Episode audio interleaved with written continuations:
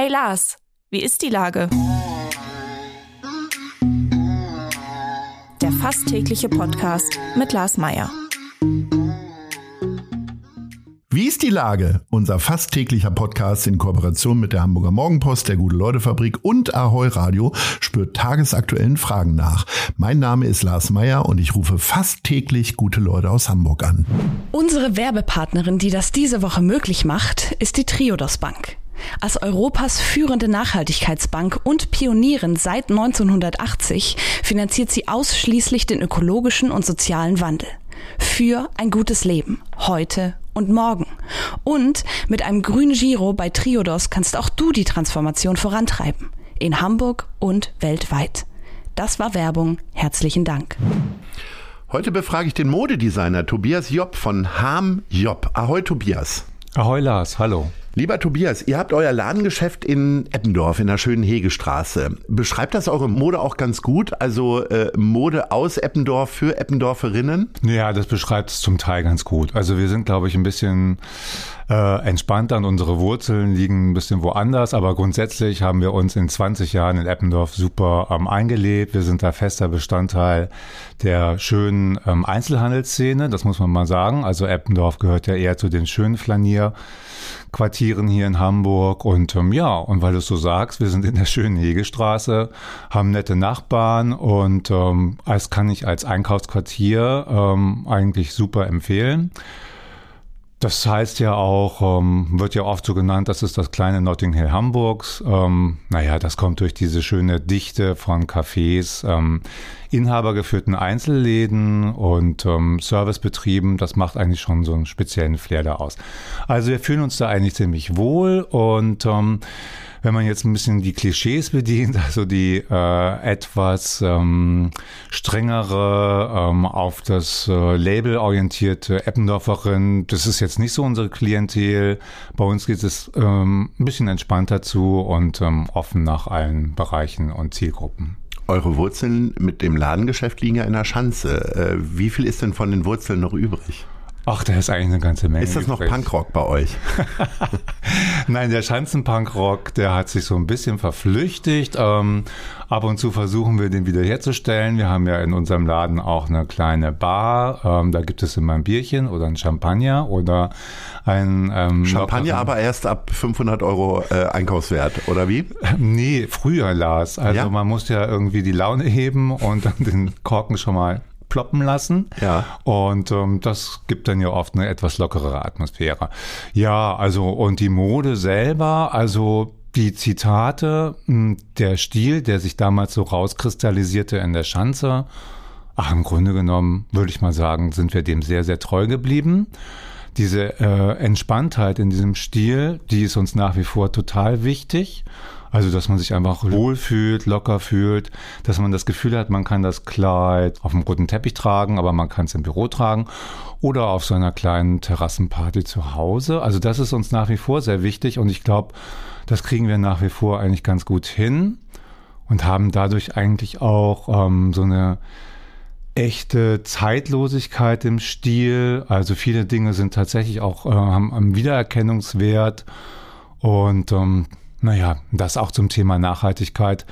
Das sind Sachen, die sind zwar modern, aber denen wohnt schon so eine Zeitlosigkeit inne auch. Mhm. eine andere große Modedesignerin aus Hamburg, Jill Sander, hat das ja ähnlich gemacht. Ne? Also die ist ja auch relativ zeitlos, immer ähnlich in den Farben, ganz viel Schwarz und Weiß, ja. äh, im Stil immer ähnlich. Ist das so ein bisschen Geheimnis des Erfolgs, sich selber treu zu bleiben und nicht diesen fortwährenden Veränderungen von Fast Fashion unterlegen zu sein?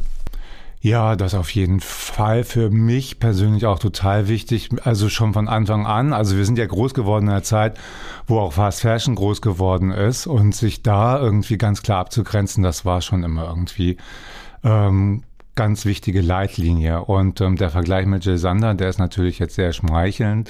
Ja, Jill Sander als große Modedesignerin hier aus der Metropole ähm, hat ganz klar Statements in der Mode gesetzt, die ähm, bis heute irgendwie Gültigkeit haben.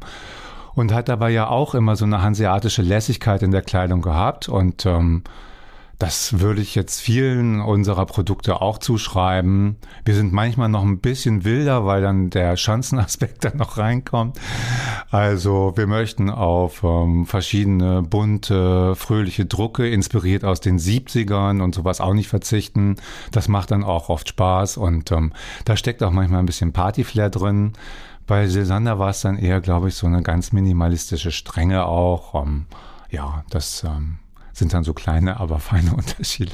Wie blickst du denn jetzt von Eppendorf aus auf die Schanze, auf die Entwicklung der Schanze? Also 20 Jahre sind ja eine Zeit, da hat sich ja hier so alles gewandelt. Nur der Latte Macchiato ist gleich, aber der Preis schon lange nicht mehr. Ja, das ist schön. Also vor 20 Jahren fing das mit dem Latte Macchiato gerade so an. Da saß man mit seinem Latte Macchiato noch hier im, auf dem Bürgersteig und ähm, hat den hier getrunken.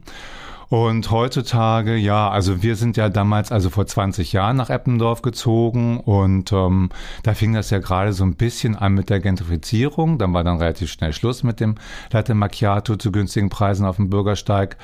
Und das hat sich ja so durchgezogen. Ähm, es ist jetzt wirklich ein internationales Zentrum für Gastro. Ich bin jetzt ehrlich gesagt ganz froh, dass wir in etwas vielfältigeren Viertel sind. Ähm, ich würde sagen, ähm, die Modeszene hier in der Schanze bietet jetzt nicht so wirklich kreative Input. Es gibt halt an allen Ecken und Enden die Dinge, die es schon ähm, auch überall in diesen etwas ähm, jüngeren Vierteln gibt. Liegt es auch daran, dass es einfach sehr viele Ketten hier sind? Also manchmal kommen die ja nicht wie Ketten rüber. Das scheint ja immer so ein bisschen die Kunst zu sein, äh, hier in der Schanze bei einigen Läden. Also ich war der festen Überzeugung, als der Laden hier aufgemacht hat, kauf dich glücklich zum Beispiel, äh, dass das ein lustiger, lustiger Einzelidee war, bis ich dann mal nach Berlin kam und gesehen habe, dass da mehrere Läden sind. Ja, das geht mir genauso. Das haben sie mit dem Namen allerdings ganz geschickt hingekriegt, oder? Also das habe ich auch gedacht. Ähm, da lag man schon mal verkehrt. Ansonsten ist das genau das, was du sagst. Da ist dann ja noch dieses versteckte Weekend.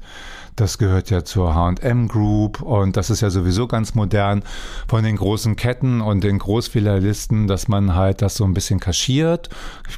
Gerade in Berlin ist es ja auch absolut so. Da ist ja zum Beispiel Berlin Mitte. Dann wird dann halt ähm, das Schaufenster getarnt mit Kunstprojekten von, von Künstlern reinkommt, ist dann doch alles H&M und dann kann man in den Keller gehen und dann kann man sich noch mal fünf Sachen so für den Abend ausleihen. Im Prinzip ist da nichts gegen zu sagen, aber es ist eine große Tarnung und ähm, das, was ich ja eigentlich sagen wollte, dieser ähm, junge Input, der vor 20 Jahren in der Schanze noch war, okay, das gibt es nicht mehr. Das kann es auch gar nicht geben, weil wir haben damals unseren FKK-Laden aufgemacht. Da waren die Mieten irgendwie bei ähm, 12 Mark der Quadratmeter und ähm, da haben wir halt einfach mal so einen Laden aufgemacht. Weißt du, das, das, ähm, hinten hatten wir Nähmaschinen stehen, vorne haben wir es hingehängt und haben es gleich verkauft. Das war ja auch eine super Schule gleich, ne? Also was kommt eigentlich an und ähm, was braucht die Szene und ähm, was wirkt entspannt und was wirkt aufgesetzt. Und ähm, genau, aber das ist ja heute gar nicht mehr möglich. Die äh, Junggründer von heute, das ist ja, hat sich ja in den Online-Bereich verschoben. Das ist auch in Ordnung. Und ähm, aber das belebt natürlich nicht unbedingt ein Stadtviertel. Du hast gerade angesprochen, ähm, aufgemacht habt ihr als FKK, wird man im Alter eitler und äh, deswegen habt ihr euren Namen nach vorne geschoben haben, Job, oder äh, was war der Grund? Weil ich fand FKK natürlich ein knaller Name für Klamotten. Ja, also gut, Lars. Also wir sind ja hier in der Schanze. Du bist auch ein wirkliches Schanzenkind. Und der FKK war, ähm, wenn wir hinterm Tresen gestanden haben hier in der Schanze und unseren Laden hatten, der FKK auch einen Knaller. Das war ja so, ähm, das waren ja so die frühen Nullerjahre. Das kam halt total gut an. Das hieß dann FKK und war Schluss mit nackig. Und ähm, aber irgendwann fing es dann an, dass man in Eppendorf war und dieser Humor ähm, nicht mehr ganz so rüberkam, wenn wir nicht mehr selber auch im Laden standen, vielleicht ein paar Mitarbeiter.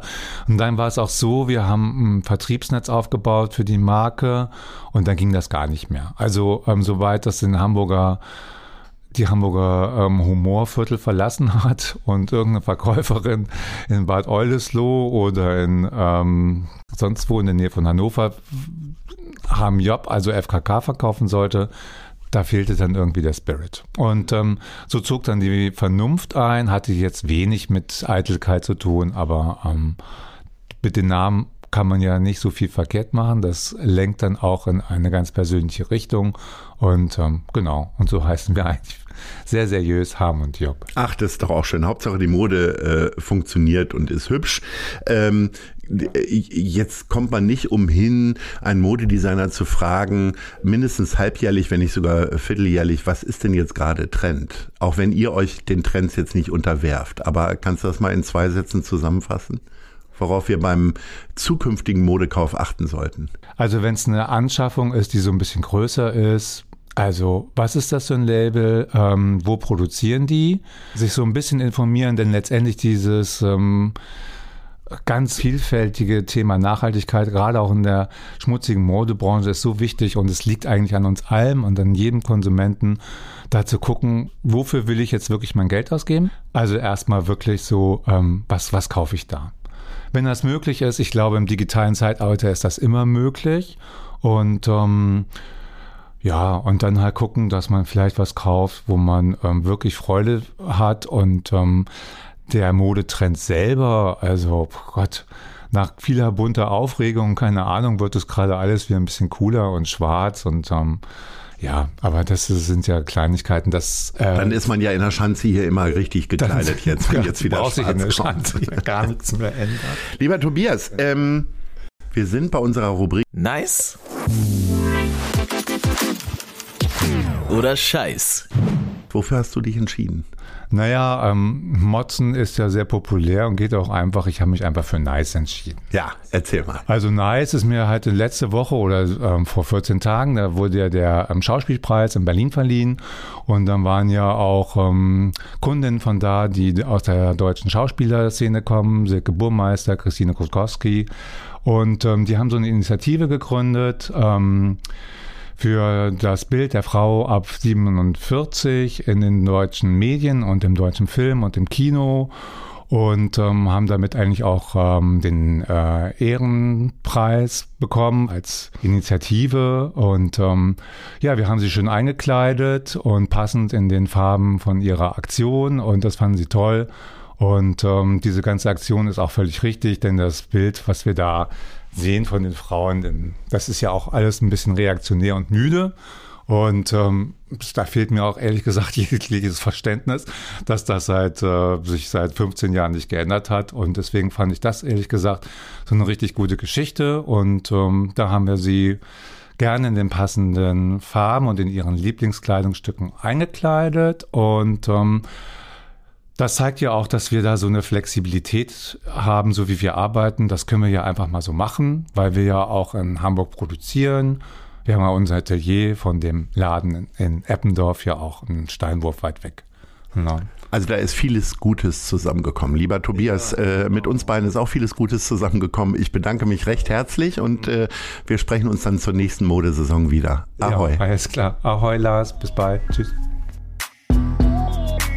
Dieser Podcast wird präsentiert von der Gute-Leute-Fabrik, der Hamburger Morgenpost und Ahoi Radio.